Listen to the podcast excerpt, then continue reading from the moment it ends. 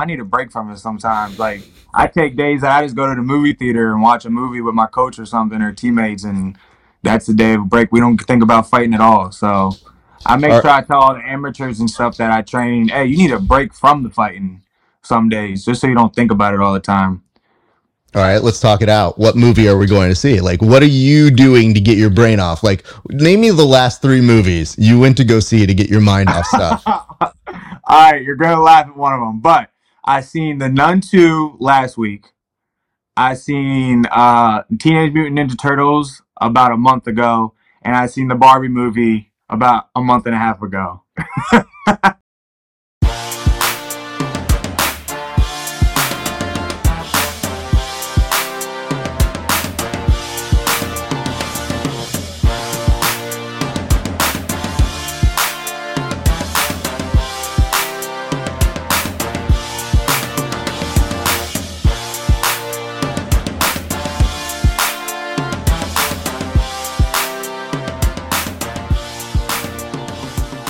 What is up, ladies and gents? It is your friendly neighborhood BJJ podcast for Rafe Esparza coming to you with another great installment of the Grappling Hour.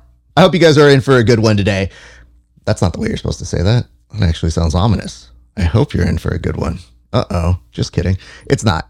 Here's what is great about today's episode. We have a guest whose energy is going to succeed and supersede mine because I have seen this man in the cage. He's got energy for days, and I've seen him do wonderful, wonderful interviews. I've seen him do wonderful things. So I'm very excited to talk with him. But enough about him. Let's get to business first. First things first. If you guys want to see these interviews 30 days before anybody else, I ask that you go on over to hy.page backslash grappling hour, become a member of the grappling hour community. The reason why is you support me, I support athletes.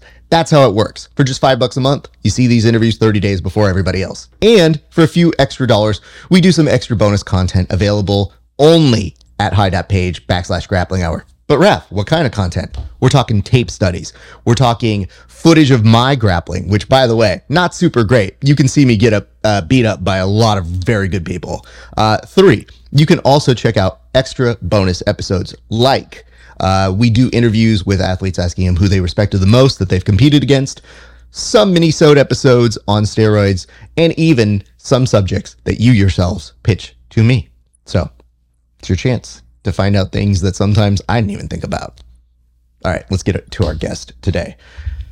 This young man is very good at wrestling. We should start with that. But he has been emerging on the MMA scene to the point where, yeah, Dana White was entertained by him. Dana White said, yeah, let's bring this kid in. Let's bring him into the UFC. And to me, gets through a lot of work because this man has been grinding and grinding and grinding. And I am so excited to talk with him about his journey. So why not even waste any time anymore? Why not get straight to our guest? One, Dylan Budka. How you doing, brother? How you doing, bro? I appreciate you having me. Hey man, it is a pleasure to see you. I noticed that when you walked in, dude, you're already living life. You're already enjoying your day. It's 1:30 p.m., but you look like you've been having a blast all day.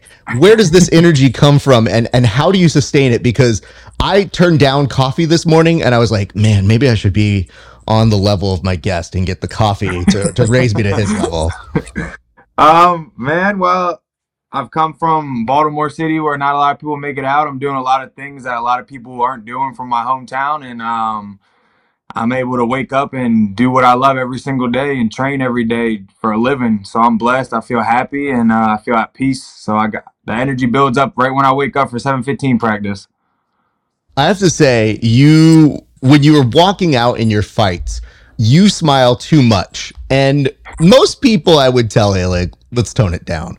But you have this energy, this sort of uh, excitement to get out there and, and, and fight. And I think that does make us as viewers excited to watch your fights. So, what is the secret to being so excited about your fights and not keeping that in? Because we have a lot of people who do art of war, keep your face very like there. You're not that guy. Yeah, I just be myself out there. I'm a goofball outside the octagon. I like to have fun. I like to mess around. I like to make jokes, crack slick. I, I feel like uh, the people that are the biggest celebrities in the sport, they're themselves. Like O'Malley, McGregor, they're all themselves. And uh, there's not too many people that can say they're like me because there's only one Dylan Budka. I would say that as well. I do feel like that, but uh, I don't know you well enough to call you a goofball. So I need qualifications because I myself am a goofball. I take uh, the approach. I'm very professional. That's what I take seriously. But the actual myself and how I treat others, like I feel like I'm kind of a goofball. So I need I need qualifications, sir. I'm going to be writing them down. Please tell me what are the qualifications for you being a grade A goofball. Uh, well, one thing that's probably giving me the goofball feature is having ADHD, so that definitely makes me into a goofball for sure. Uh, but I don't know, just cracking jokes with my homies that I'm close with, calling them calling them goofballs and acting like I'm not one. But uh, yeah, making them just cracking slicks on them. But I'm the only people. I'm the only person that can crack slick with them. Anybody else that does it, I have to beat them up though. I, dude, I love this. Like, uh, we've advanced as a culture now where it's like, no, no, no, we don't bully. I do bully my friends, but you don't bully strangers. Kids, yes. that's the moral we want you to take away from this. 100%. I do that with all my teammates. I'm like, I can talk crap about you, but nobody else can. now, here's a question because as a goofball, I do recognize that some of my friends they think that they're funnier than me or that they're more of a goofball than me. Now, we do a combat sport. I'll ask this first question, and I think you'll know where I'm going with the second. Are you roasting people when you're training with them? Because that, to me, is probably the top tier of goofball nature. Oh yeah, I definitely roast people. Like uh, one of my training partners, he always gets his hair cut by girls he knows instead of just going to a real barber. So I'll make fun of his receding hairline all the time while he's beating me up or something like that. Or if I'm going with somebody that's good at jujitsu and they're on top of me, I'm like, man, you're so lucky we ain't throwing hands right now because I beat you up. you know, uh, here's what I have to say. I will feed you lines. I'll, I'll give you some of my best stuff because, you know, if you're telling people just like, oh, I wish we were throwing hands, I feel like that's that's sea level uh, on the the roast scale. If anything, that wouldn't really uh, deter me. What about I, receding hairline?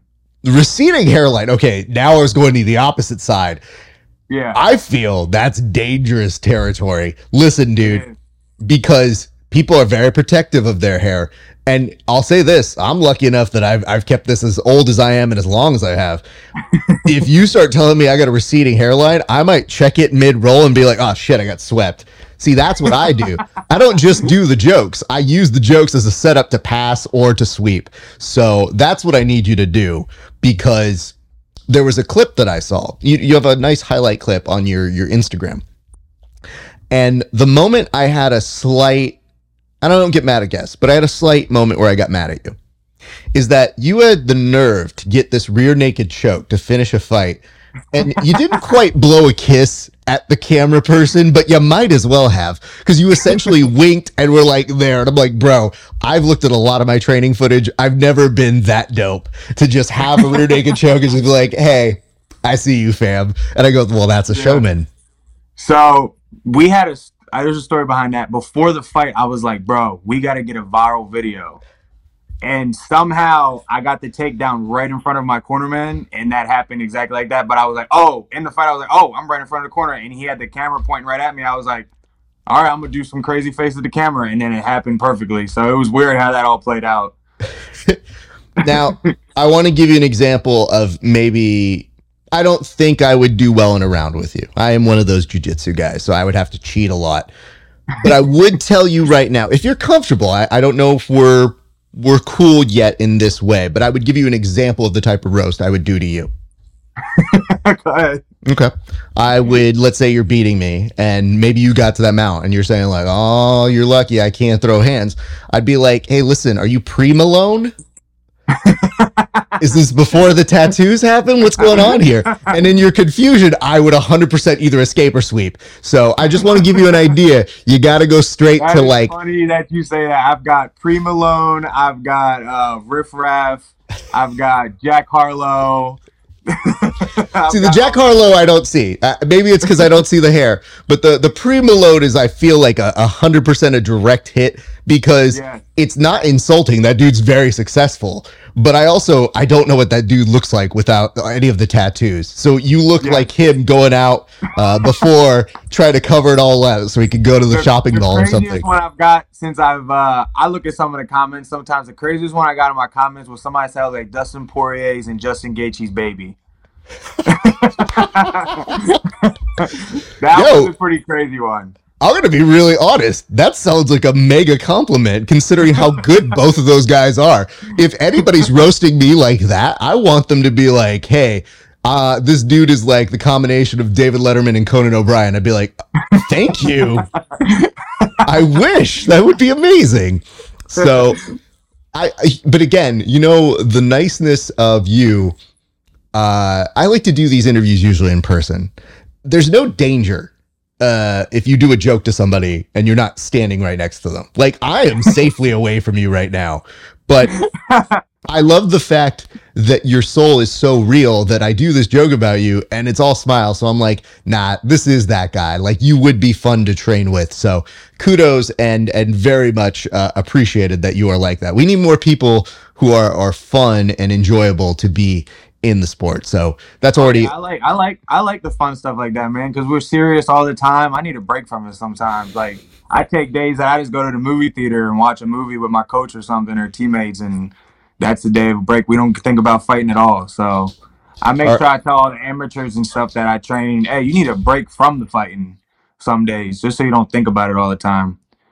All right, let's talk it out. What movie are we going to see? Like, what are you doing to get your brain off? Like, name me the last three movies you went to go see to get your mind off stuff. all right, you're gonna laugh at one of them, but I seen the Nun two last week. I seen uh, Teenage Mutant Ninja Turtles about a month ago, and I seen the Barbie movie about a month and a half ago. I knew this was gonna happen. I knew this was a direct hit. I was like, this dude loves him some, uh, you know, lightheartedness, very breezy things. All right, so Teenage Mutant Ninja Turtles on brand, totally get it. Nun two, sure. You're probably a sicko. You fight. It's all good. Three, the Barbie movie. Did you go by yourself or did you go with other people? I brought people with me, and they were teammates. So we're talking a whole bunch of bros going over to see Barbie. What was the general consensus from the bro delegation? It was actually a pretty good movie, especially it was all right. It was boring at first, and then Will Ferrell popped up in it, and I'm a big Will Ferrell fan. So I was like, all right, this is cool. This is cool now. But I don't I don't like to take the uh internet stuff with movies. I just like to go see it myself and like see if it's good or not. Nun two was really crazy, but the story was everywhere. Like it was two hours and I lost the story like four times. But it was a lot of crazy scenes and Teenage Mutant Ninja Turtles was dope. 100% dope. I've heard such great things, and I have to tell you, as a Raphael, I have a very high barometer of what it's supposed to be. Uh, you don't get to grow up with this name and not have people call you a Ninja Turtle your entire life and not have a say in this matter. So when I heard they were doing it, I was like, ah, shit, there's another generation of Raphaels that are going to be just like, you're that dude, huh? And I'm like, dude, I am kind of cool but rude, but god damn it.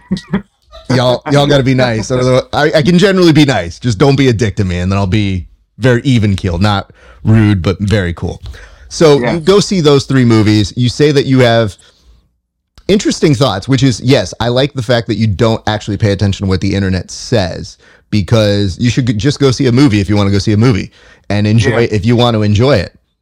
And then you mentioned something important to me, which is Will Ferrell. Now I'm a huge comedy buff, and for years I have to be honest. When he was on SNL, I didn't love Will Ferrell. Uh, but how do you deny Anchorman? How do you deny Step Brothers? Like this man Brothers. put together a, a resume of shit that I was like, nah, he's undeniable. He's great. But I need to ask now. Top three Will Ferrell movies. Go. Oh, Step Brothers. Um, have you ever? All right, I don't know if you've seen this one. Everything Must Go. Yeah, absolutely.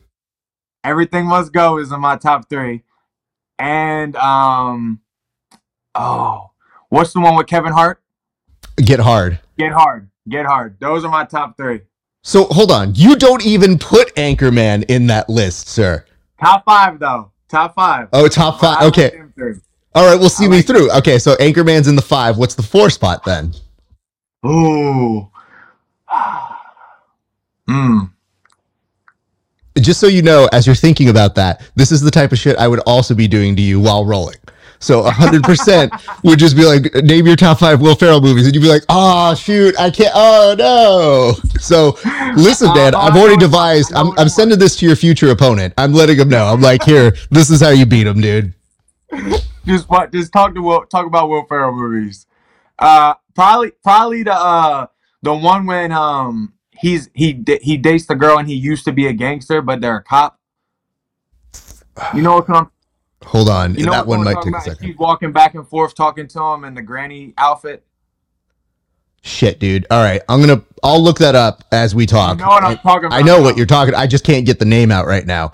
I used to be They're so like good. agent- they're like agents or something. And he's in the he's in the police office and they're trying to catch Oh, him. I don't know what. Uh, the uh, the other guys.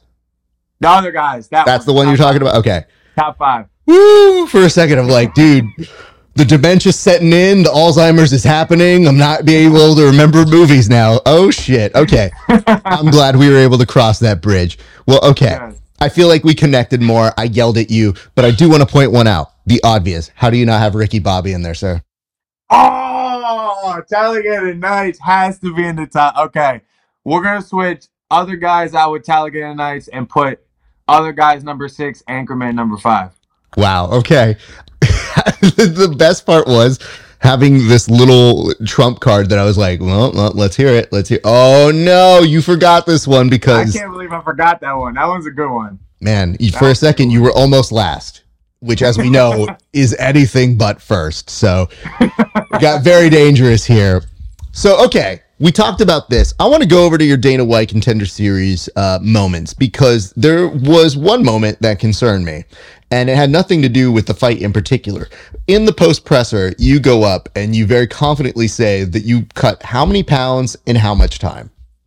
Uh, we got the fight Thursday before the fight on Tuesday, and I was 25 pounds above my weight class because I was back home at my sister's house. We were on, I had fought August 26th at heavyweight, and my nutritionist and me planned to get the weight above 205. So I was eating everything I possibly could eat chicken, extra chicken, more chicken, steak, fish, three times, four times a day, just to get me over the weight because I was cutting down to 85 because my original opponent was supposed to be at 85 for August 26th. So we had to get my weight up. I weighed in 207. I was around 215, 216 when we got the call, and I made 186 on the dot by Tuesday. So one, two, three, four, five days, I cut 25 pounds. Okay. This is the moment when I'm watching in the post presser that I go, I hope the child is okay. I hope that he is doing things okay. So the fact that you had a nutritionist helping you, I think, is good. But like those weight cuts are brutal, man. So where was your brain going during all of that? I know a- as a wrestler, you have a strong resolve, but still, that that is a pretty tall task, especially given the fact that you're going to be fighting very quickly after doing that cut. Uh, it's probably number one on the hardest weight cut I've ever done in my life.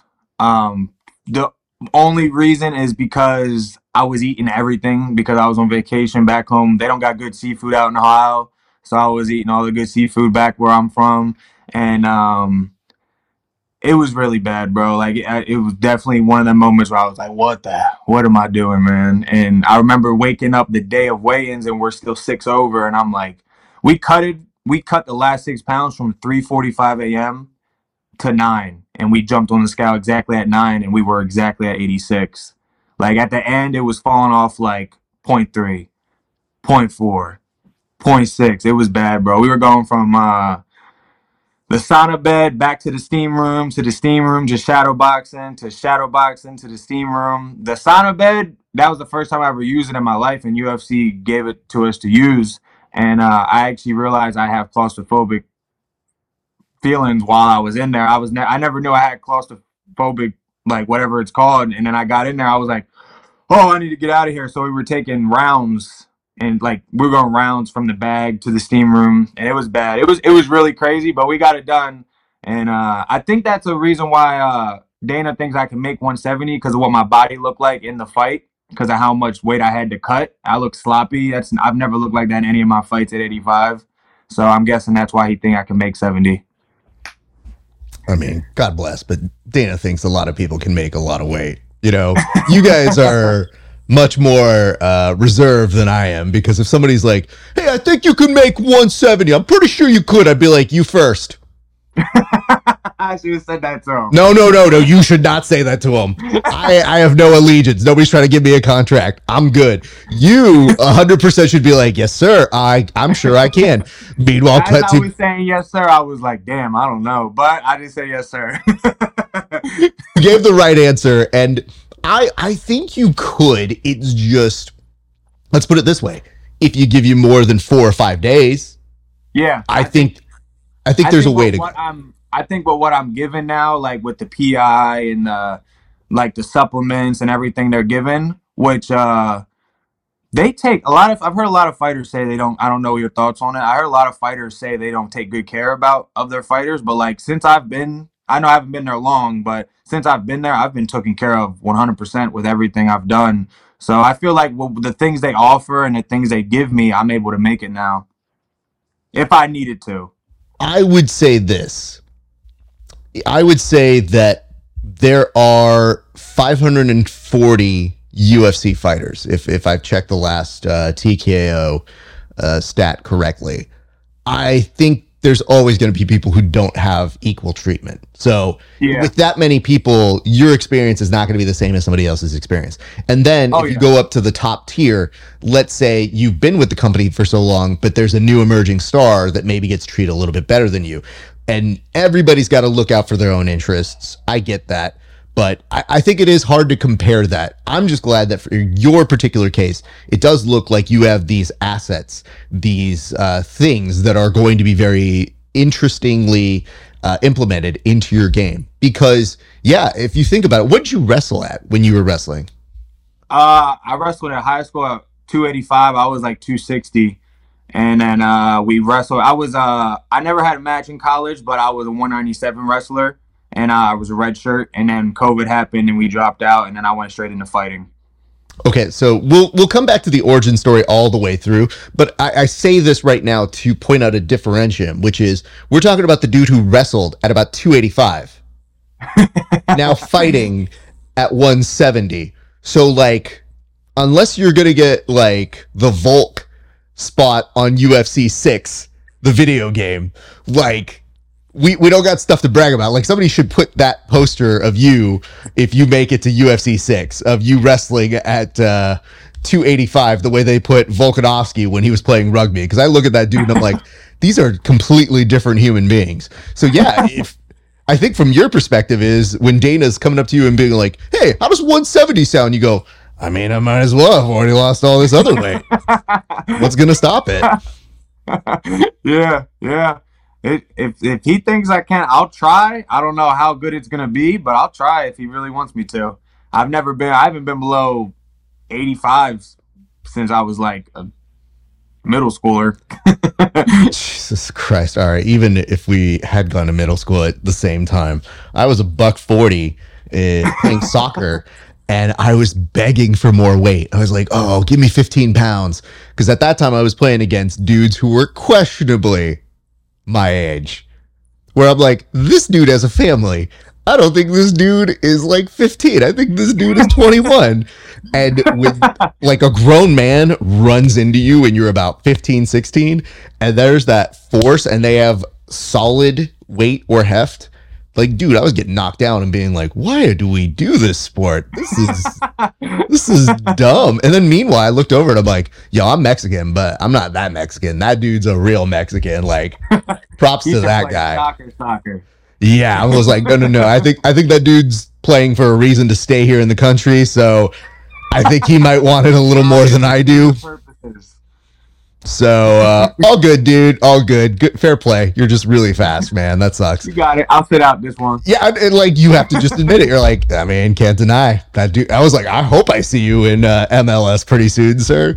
So I like going into those regions. I do want to ask. Okay, so if that was the bulk of your experience, what prompts you from such a quick turnaround to come take this fight? Because to me, there might be some members who say, I, I wouldn't suggest taking this Dana White contender series fight. I wouldn't suggest doing that. And they would be in the right. In your case, it proved to be right to do it. So again, not all things equal here. But for you, what was the team thought on like, yeah, it's a it's a fast turnaround, but I think it's a good opportunity. Let's go for it. Um, well, when I was an amateur, like uh we got kind of prepared for like the fast track type of thing. I was fighting MMA one week, fought boxing the next, MMA one week. Like I was uh average like two fights a month when I was an amateur. So we were kind of used to the bouncing to the next thing over and over again. I had 21 fights in 2021. I had uh I already had Hold on, hold on, hold on. Don't don't don't bypass that. Let's go back to that. you said a number and at first I just I was nodding like, okay, and then I stopped and I go, I'm sorry, did you say 21? Is it 2-1? Yeah, I had not I had uh 12 I think it might might be 21. 12 amateur boxing and 9 MMA as an amateur.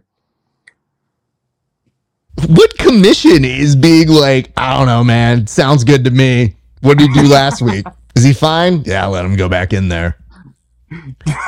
I don't. So I, I wasn't just fighting. I was. I fought in Alabama. I fought in uh, PA. I was going all over the place to different spots and uh, fighting everybody I possibly could. And then, and then all the people I went against, they were top MMA amateur prospects. And like it, it wasn't no like slouches I was getting in there with. I didn't go against no easy fights. It was like they were legit people that. Sometimes I was getting in there. I was like, "What am I doing in here right now?"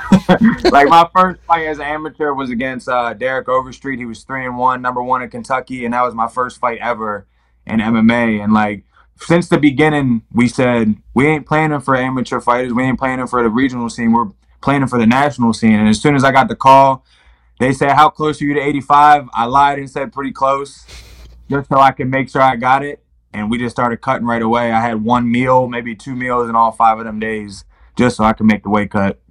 God bless, dude. I if this is ever uh, any kind of indication of the drive that you have, it, it, it cannot be questioned. It is uh, it is very impressive, sir. Because honestly, there's a lot of doubt that goes into those days, and I think that most people who've never had to do a weight cut don't know those feelings. And Yeah, uh, yeah. I tell people, you know, the nice part on the jiu-jitsu side, dude, I'm I'm not cutting weight, you know. I'm not. I'm too old for this now, and I'm in a, a master's division. And guess what? In my division, I've got people who fought professionally in MMA. Like, and I'm just like, bro, can you not? Like, our our 170 to 179 is not the same. Like, I stand next to these dudes, and they're all yoked out, and I'm like, are you on something? Because They're cutting from 200. yeah, but you like look at them and you go, I think you need to go to 180, fam. I think I think that's what it is. Leave this to Get the out of rest my of weight us. class. Get Dude. out of my weight class. I think I I think there should be a tournament where you should be able once it, like let's say you won a tournament, you should be able to veto one person in the, your weight category. The next time at that same tournament, be like, nah, nah, I'm not doing that guy. No, he can get out of here. I don't like I that. doing that one again. You know what it is? You hand your medal back. You're like, here, I'm gonna bank this to get another one. But uh, that dude. Also, USADA, USADA, please. This guy. Uh, I just want to say, uh, Check But- him out for this tournament, please. and uh, you know, we've been joking now, but I've got guys, especially when you get to the old age, you see the same people all over it again. So we're all very appreciative that we can give each other rounds because if they don't show up, you don't have a, any kind of competition. But yeah. I have like old people who are just nice, who are just like, "Hey man, let's have fun, let's go out there." And I'm like, "I don't want to like you right now, dude. Like, let me let me like you in Oh, I 15 hate minutes." More competitions if they try to talk to me. I hate it. I'm like, we can be friends after, man. We can be friends after. Because I, And- I I become friends with anybody that talks to me, so it's hard to fight them after I talk to them or grapple with them. Because like I just like talking too, so it's hard. So I'm like, leave me the fuck alone right now. Freak alone. Sorry. You can curse, but I don't know what your deal okay. is. Yeah, yeah, yeah. I, I, you know what? And if you don't want to curse, I'll curse for you. I got you, man. Don't worry about that. All right, cool. I got enough swears in me that uh, your friends will think greatly of you and be like, "What a what an upstanding young man." And people are gonna be like, "Look at this old brown dude who's just cursing up like a sailor." Screw I'm this gonna- I'm cat. gonna talk my. I'm gonna talk and be like, I don't want to go back to that. He ain't stopped cussing the whole time. Oh no, no, oh, bro, you can curse as much as you want to. I, I have no, no feelings about it. The worst part is, I feel like when I, I should get a, a primer sheet, it tells people how to appear on my show, and without fail, there's always a moment where people are like, "Can I cuss?" And I was like, "You've never seen my show." Like that's the fastest way to know you've never seen what I do. Which is, yeah, dude, this isn't network. Curse all you want. Do whatever you want. Uh, right. but yes, uh, I do appreciate that. And now I'm starting to figure this out on your side, which is if they're coming up to you and they're talking to you, you're right. You are a very nice guy. You have the opposite problem, which I have, which is, yeah, I'm definitely nice, but like, can we not be nice for 20 minutes? and I don't, I'm not even hating you. I don't have to get to that, like, I need to destroy you. I just like, hey, man, what, what are we doing here? Like, I paid some money to come do this. And the last thing I want to do is like, yay, Harry Potter friendship moment. Like, No. let's let's all be pals after this. So, uh, but yeah, I, I've got people who are literally like, "Hey, bro," one of my com- uh, competitors came over, was like massaging me, be like, "Hey, bro, we getting out there?" And I'm like, oh no. "Yeah." No. no. That wouldn't have gone. I would have been like, bro, don't touch me. But but you don't You'd have the smile on your face, so people would be like, "Oh, he's still a good guy." I don't. I have a very like, You're okay, like, don't touch me. what are we?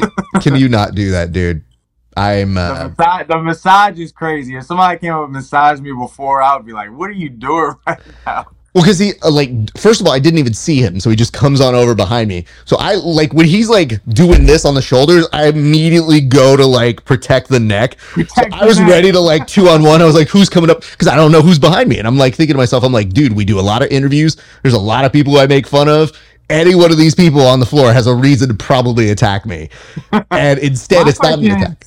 My question is, how did he know who you were and that you were the guy in the tournament? That's my even better We've- question. we've competed against each other before and like i'm sure you have distinguishing traits about you uh my head is not really confusable so Yeah. if it's a fairly unique giant head so the fact when someone's behind me there's no questioning it's a block looking head from the back they're like that's Rafe and if they see like a semi balance of like a glasses on the background they're pretty pretty confident they'll know it's me but I'm gonna start coming to your tournaments with you and just standing behind you so nobody talks to you. Oh my God. Oh, Jesus Christ. That would be the best. You know, I want to say this. It would be an overreaction on both of our parts to be like, uh, Rafe just wants to win this NAGA, but he hired top tier security to make sure that nobody messes with him. I'd be like, "Oh, I'm oh, be walking through uh, weigh-ins with you and stuff and making sure nobody talks to you. but you know what though? We've already revealed the fact that if somebody came up and started talking to you, I'd be like, hey, I'm dying over here, dude. and he's like, "Oh, this guy's great. I love him." I'm like, "No, his friend's beating me up now, man. My security could be a little bit better." And you know what? I, I don't need. second, I'm get. I'm, I'll be like, one sec. I'm getting him on your show next week. Oh, I should say this. Uh, so the competing for me has been more of a recent uh, phenomenon. I've been doing podcasts and shows for over ten years or whatever, and I had this thought since I started competing recently. Like, oh, I wonder if people will recognize me. I don't think they know me. I think they might recognize me from talking to people like you. And I had a moment where I was in a final, and somebody came up to me and they go, "Hey, man, uh, if I beat you, can I be on the show?" And I was just straight out like, uh, yeah, sure, whatever. But I was like in the moment where I was just like, oh, dude, I'm not, I'm not trying to, like, I'm trying to take you down, dude. I'm not, I'm not in that place. But I did laugh, and Anyway, uh, tapped him out. Nah, I wish I did. Uh, dude beat me by some points. and the sad part is, is like he didn't bring it up again afterwards. I was just kind of like, "Hey, man, good job." And then he did this to me, where, you know, especially I'm sure with you, there's a smiley, nice version that everybody sees. And even though he beat me by points, this dude looked at me and he's like, "Dude, you surprised the fuck out of me." And I go, "Oh, okay, that's cool. Thanks, man. Appreciate that." He's like, "I Yeah. didn't, I didn't think you were gonna be like that." And I go, "I mean, that's because you see me talking to people and nice. So, you know, Yeah. If I if I'm Yeah. competing against you, I have to not be nice for maybe a few minutes, but I'm cool now, so we're good. Uh, we're just good at turning it on and off when we're supposed to. well, that's a you thing. And speaking of which, I do want to talk about your fight in itself because this fight kind of went a little bit everywhere, and I thought there had to be some reason why Dana wanted to pull you on. So in your in your thought process, walk me through how you saw the fight going, and then after that, tell me why you think Dana, as a result of that, ended up wanting to bring you on.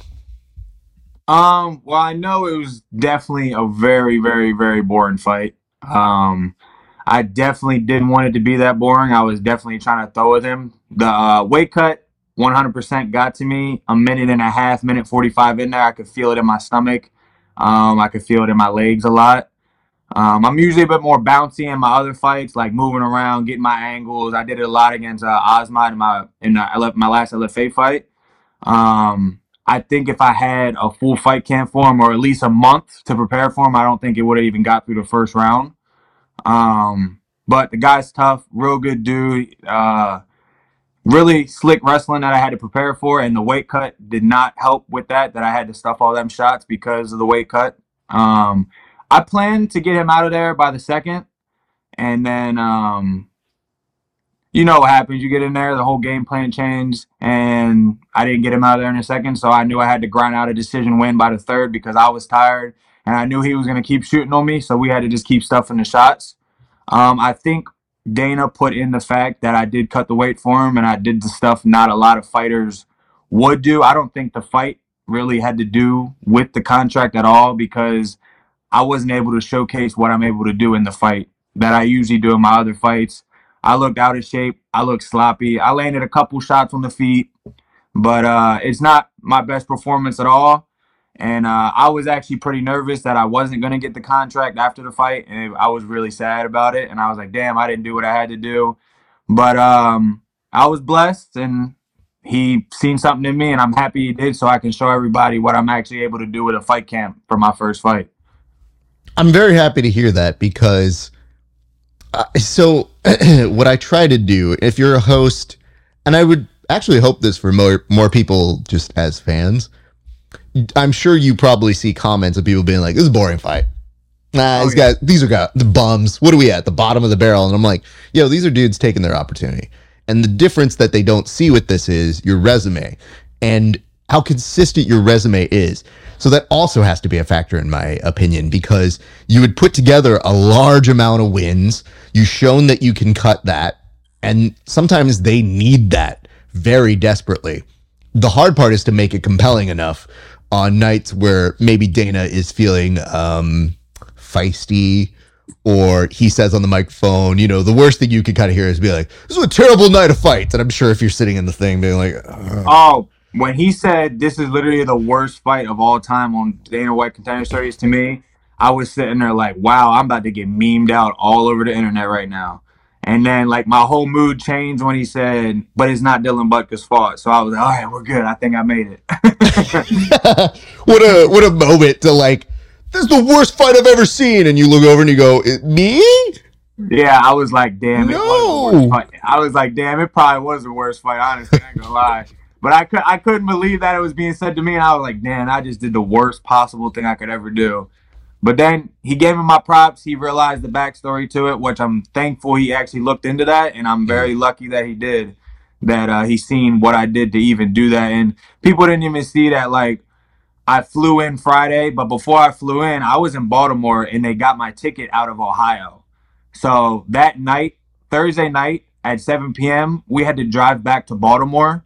I practiced Thursday. I practiced Friday morning to start getting weight off we left out to go to Vegas at three o'clock. We got to Vegas by six. I had to get my eye exam. Then there was a storm going on in Vegas. So the first place we went to to get the uh, MRI closed down. So we had to go to another place in Vegas. The second place we went to, I was in the MRI machine. The machines went out because the storm was so bad. Then finally, by 9:30, I finally got my MRI done. And then we finally got checked into the hotel at 10:30. Go to sleep, instantly start cutting weight the next day. It was it was just so much stuff extra that plays a part in a fighter's performance. In the end of the day, I'm not gonna make excuses and say if that didn't happen because I had to get that done regardless. But uh, I feel like if I didn't have to do all them little extra things and cut to 25, and the fight would have been a way different story than what it was. I'll tell you what my friends told me after a performance I wasn't proud of. They're like, "Hey, it's a win." And I go, "Yeah, you're. Yeah. And you think about it, and you get really hard on yourself. And I'm sure the amplification of the internet doesn't help. The one thing I try to tell people is think of it from this way. Don't parrot always what Dana says because Dana's looking at it from a business standpoint of I'm going to invest in this person or I need this person to produce these results for me. But when the internet starts saying exactly what Dana says, I go, you should have different interests. He, of course, he's a fight fan and he wants a good fight.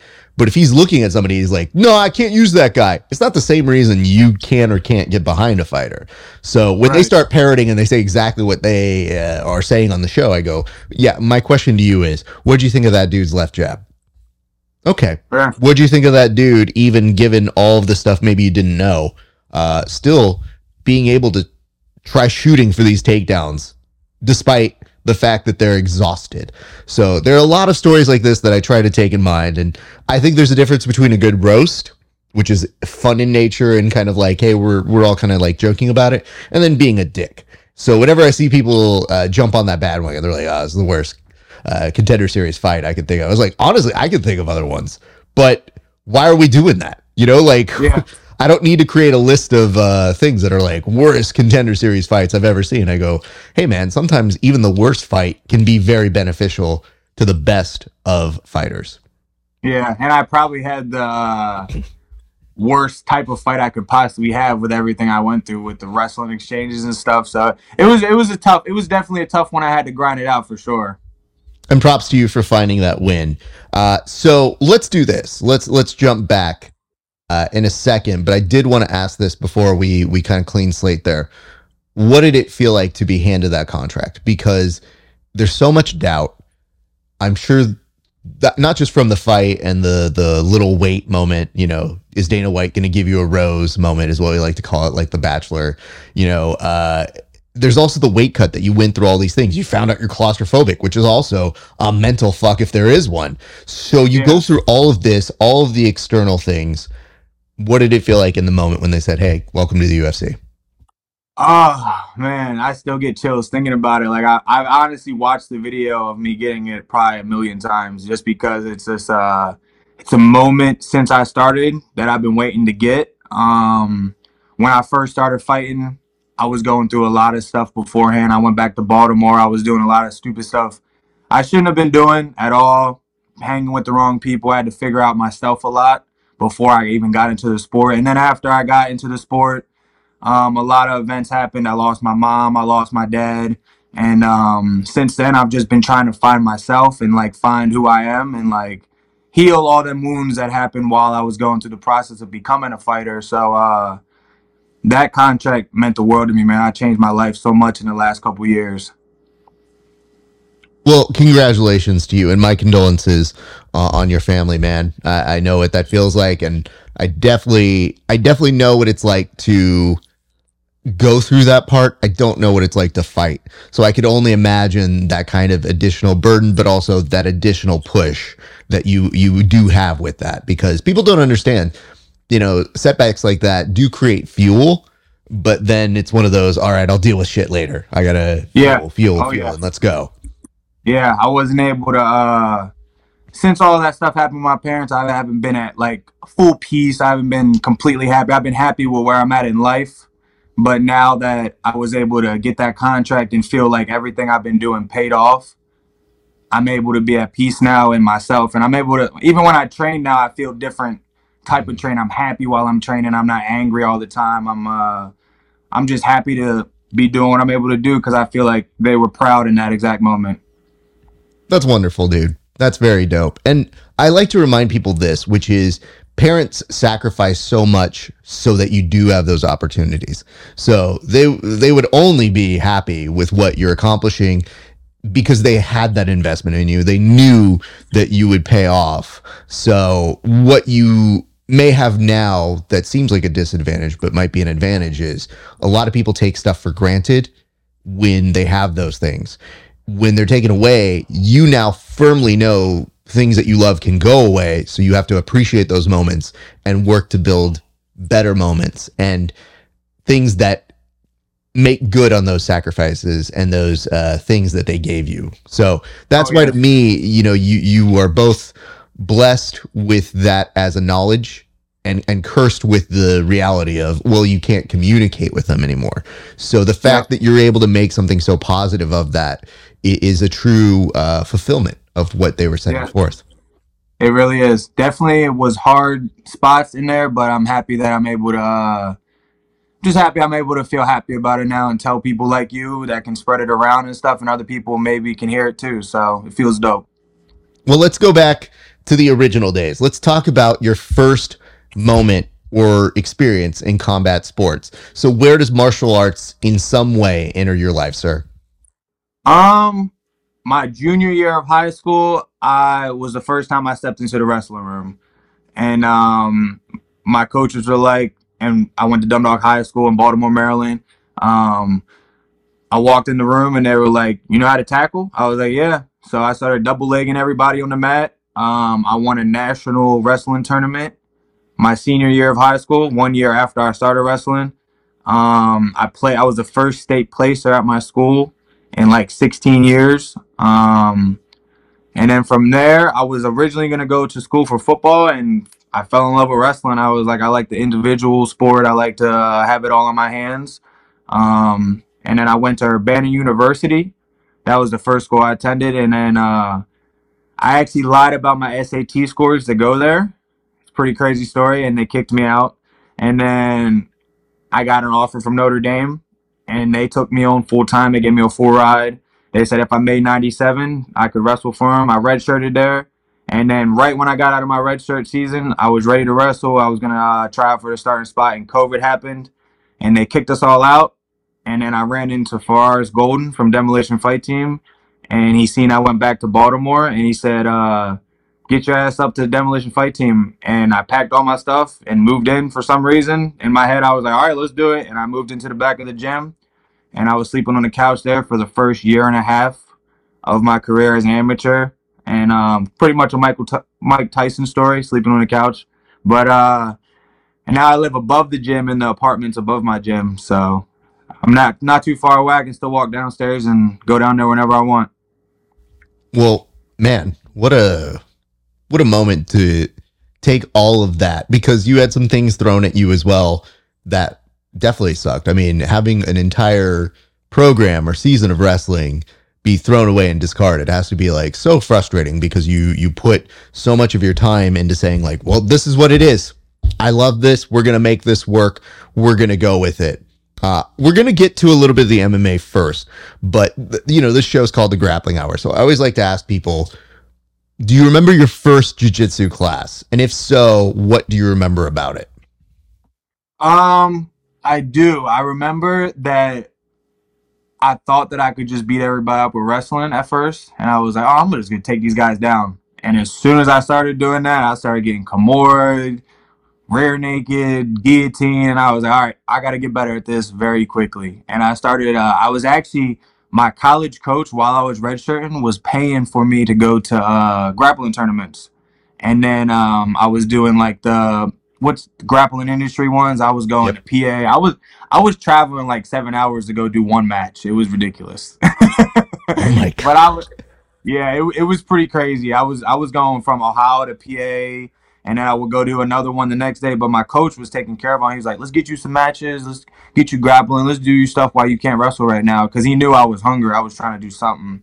But uh, that my first time, I was definitely it was definitely a wake up call. Like, okay, I got to get better at this. Okay, I want to stick here for a second because, again, grappling enthusiast. I love hearing wrestlers who come to do our sport because it it's a very similar story for a lot of them, which is eh, these nerds. Eh, all right, this is dumb. And I think the best ones are the ones that go, "Oh, I got to restart," just like I did when I was wrestling. I have to kind of throw out what I know and understand it's going to give me an advantage. But if I really want to learn this thing, I kind of have to reset and uh, listen to people who I would see as good advisors and mentors.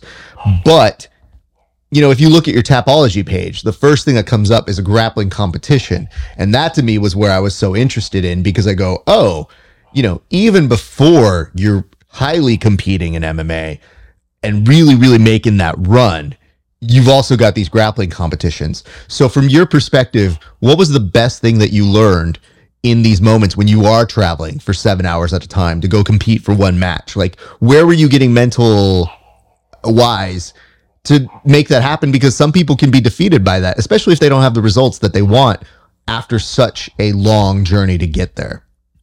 Um, some of them that I traveled seven hours for, I actually lost, which made me so angry because I was like, damn, I just traveled here for one match and then I lost. But uh I feel like when I'm not when I'm not able to compete like how I was when I first started with jiu-jitsu people, it makes me want to do it more. So I lock in even more on that thing. Like I go up to Dante Leon's gym in Toledo and uh they tap the shit out of me every time I go there.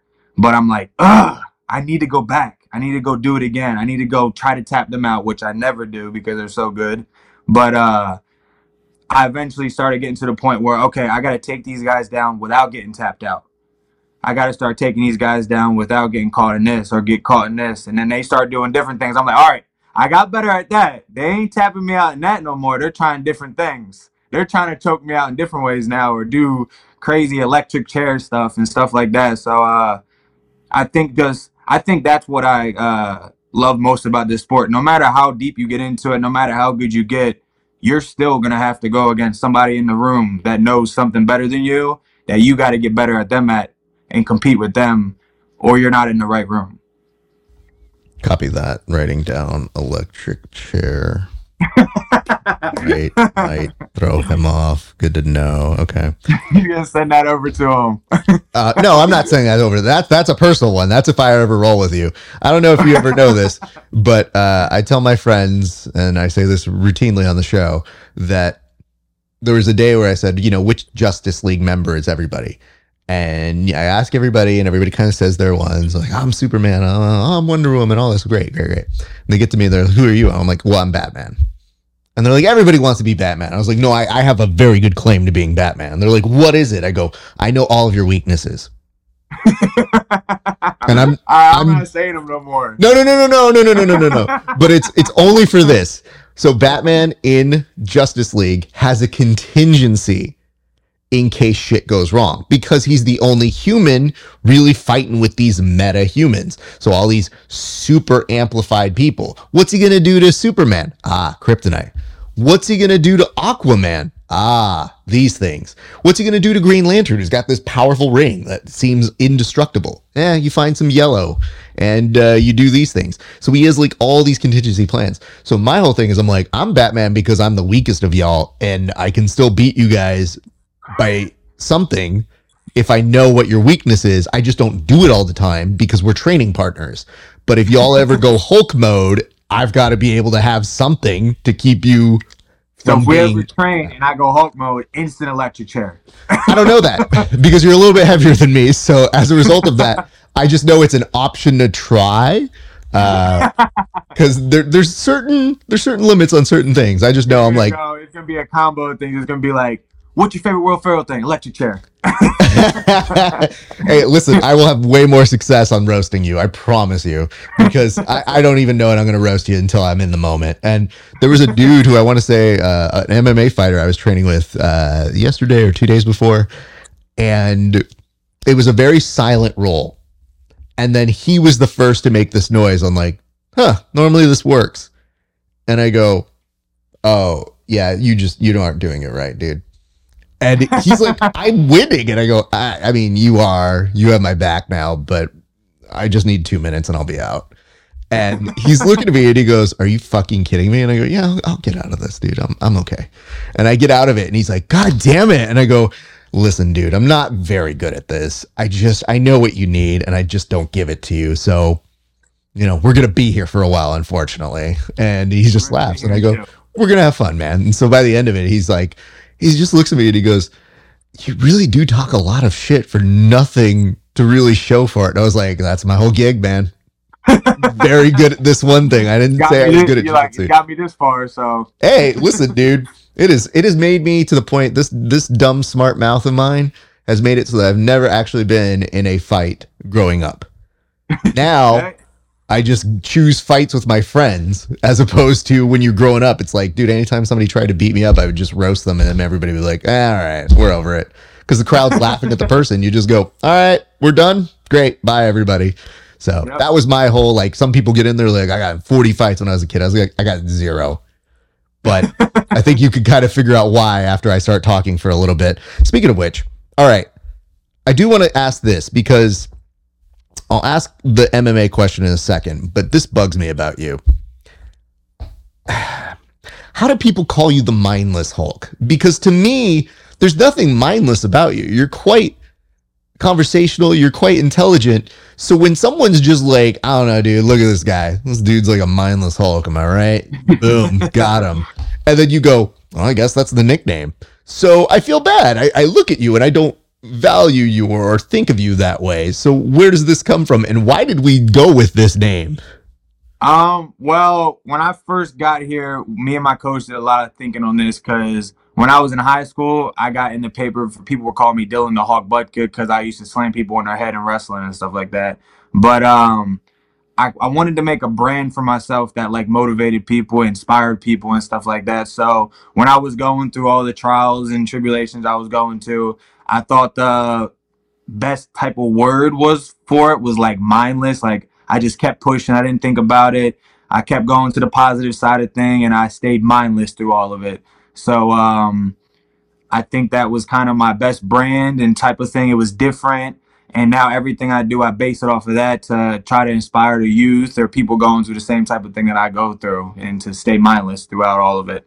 Okay, when you define it like that, it sounds much better because I don't know if you know the Hulk storyline, but the Hulk is supposed to be this genius who turns into a big dumb goon and who does not have all of the things. Now, granted, there are some variations of it where there's smart Hulk, etc., etc. But what you're saying is, oh, the less smart version of Bruce Banner. I'm that is how I read it with Hulk. And I just thought to myself, I go, I don't get that vibe. I've interviewed plenty of people who are dumb. You do not strike me as somebody who is dumb. So to me, I'm like, ah, I don't, I don't know that I love this. But when you put it in that context, which is more of uh, a mindless, like go with the flow, mindless in the sense of don't overthink, mindless of being present. That to me is like, oh, there is a deeper connotation to this. So I'm glad that's the case because I got very worried. And I, I worry about these commentators being like, well, this dude just did a mindless takedown right there. Boom. He doesn't know what he's doing. No, I've heard it. Like I've had to explain that to a lot because the comp. Like I remember my first LFA fight. Uh, Anthony Smith was like, "This man's name's Mindless Hulk, but he doesn't look so mindless while he's in the cage. He looks actually pretty smart." And I was like, "Damn, I gotta explain that to somebody." I'm just listen, dude. It's a good opportunity for an opening conversation about the subject. yeah, All I ever think of is how would I roast you? How would I do these things? And I know if I have a certain joke and I have a certain level of where I want it, the joke to resonate, the internet is way further down here. I'm being like, fuck this dude. He's mindless. I don't like this. So I just want to make sure that we, we put it out there so more people are informed because uh, I'm definitely late to this party. And I know that you mentioned in being inspirational to the kids, but I saw you recently put up some videos where you were doing like these Zooms with uh, kids in a classroom. And I thought that was so unique and so great. I do have one complaint. There is one guy uh, or one lady, I think, or, or, or female that asked a question and I think they were asking about your strength and uh, your regimen routine and all that. And the video cut off right before that. I was like, well, I want to know what that is. and so, like, I looked at it. I go, "Where's the rest of this?" But the, I just like she asked a question, and I felt like the equivalent of being in that class, and you just going like, "Oh, I'm not going to answer that." And I go, "I know these can only be short videos, but Dick, move, dude. I want to know what the hell your routine was. So I'm going to ask that question now. What is your regular routine, sir? Um, I don't lift like weights at all. Like I don't do benching or any like plates or anything. I do a lot of agility stuff to where I'm like jumping and uh, back and forth, side to side, medicine ball, throw to the air, jump push ups, uh, burpees, a lot of body weight workouts. I don't really like uh, doing the um, late weights, squats with the barbell and everything like that. i never been big on that. I, I'm bigger on like being able to lift my own body weight and be able to lift other people and uh, agility, bouncing back and forth, stuff like that. I'm I'm really big on that, and like uh, hopping over the medicine ball, uh, conditioning the muscles. Um, a lot of the stuff that a lot of people don't hit on, I think. That makes sense. Okay, great. I feel better having heard you give an explanation of this. You can, hey, you personally can go back to that class and answer that question for him now. I don't. I don't want to. I, listen, I am not a role model for this. I have gotten asked to to speak at like some youth things here and there, and I immediately go, "Don't curse, don't curse, don't curse for the kids." Just oh, remember. It's. And it's very difficult. No, you've got the right personality for that. It's hard. You, it is. It's, it's hard not to though because I had to when I was speaking to him, I was like, "Oh wait, I gotta say this in a term that ten year olds will understand." and then there's the version of me that's like, I remember when I was ten years old, I always thought the dude that would curse or the lady that would curse was like, "Yeah, that person's cool," but then you knew.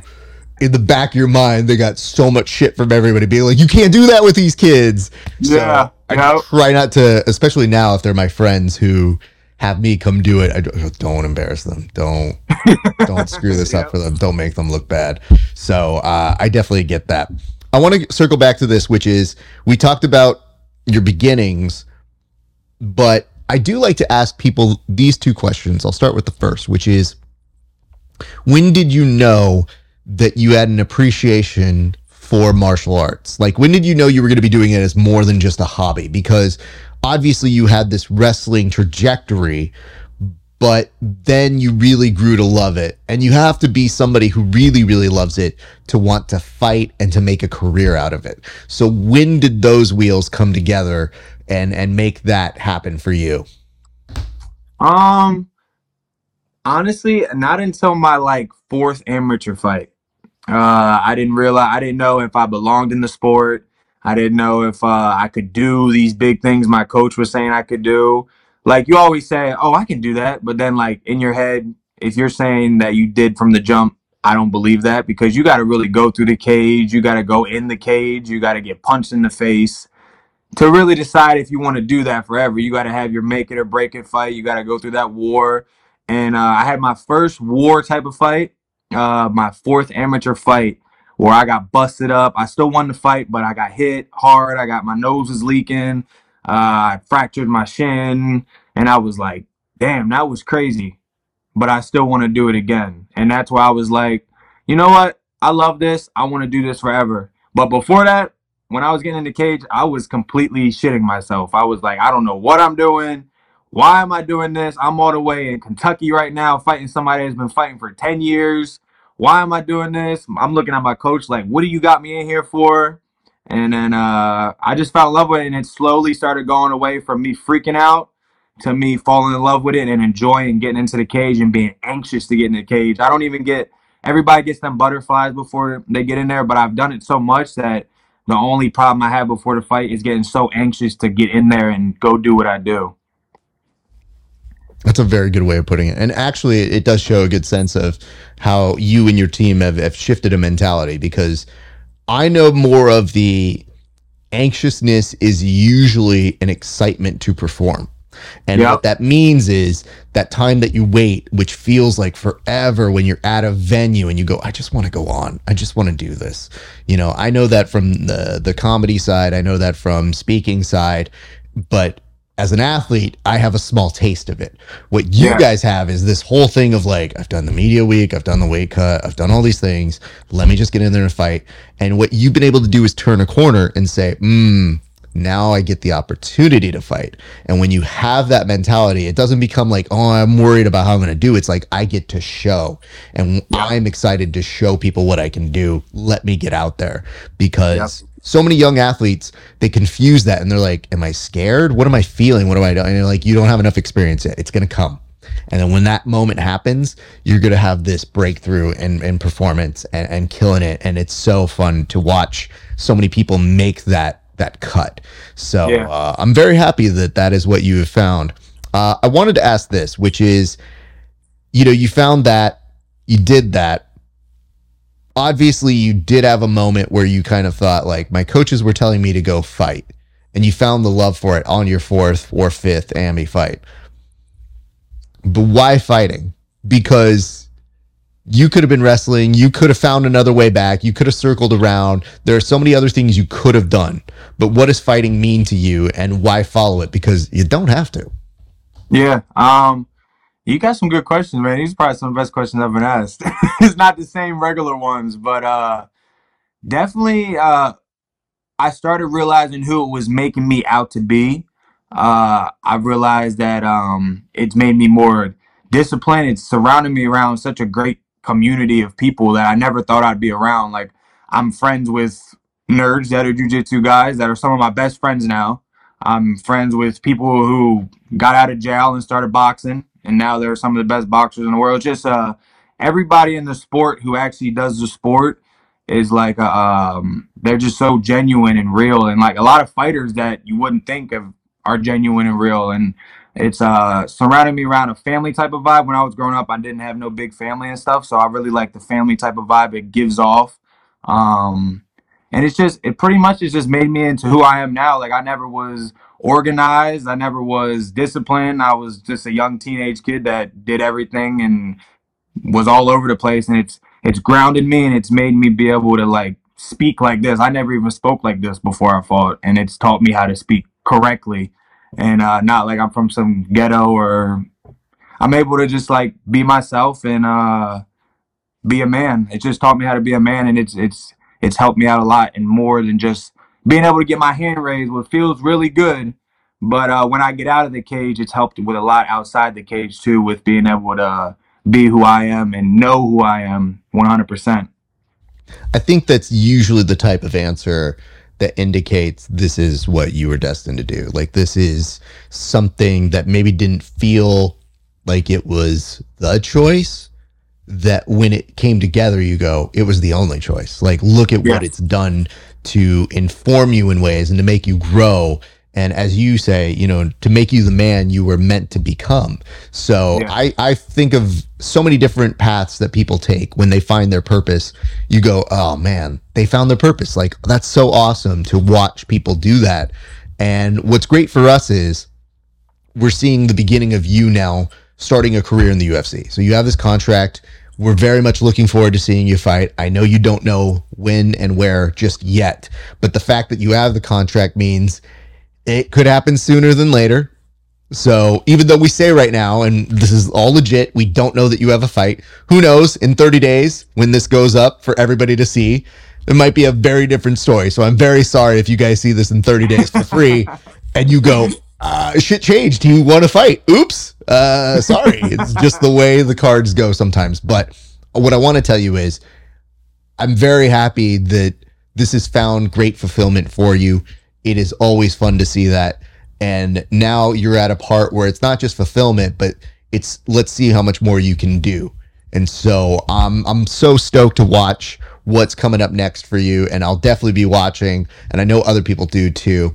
But at the very end of the interview, I always like to give an opportunity to the guest to thank any of their sponsors, any of their friends, their family, uh, their training partners that helped them to get to this moment. And normally it's after a fight, but since we're not quite interviewing after the Dana White Contender Series fight, I kind of want to make it more to like a goal of you got to the UFC. So I want to give you the opportunity. The camera's just going to be on you, sir. So feel free to thank those people and, give props. And you can also throw in sponsors too because they make sure to help and that you're good. So floor is all yours, sir. Uh, I want to show my appreciation to my coach, Gary Young.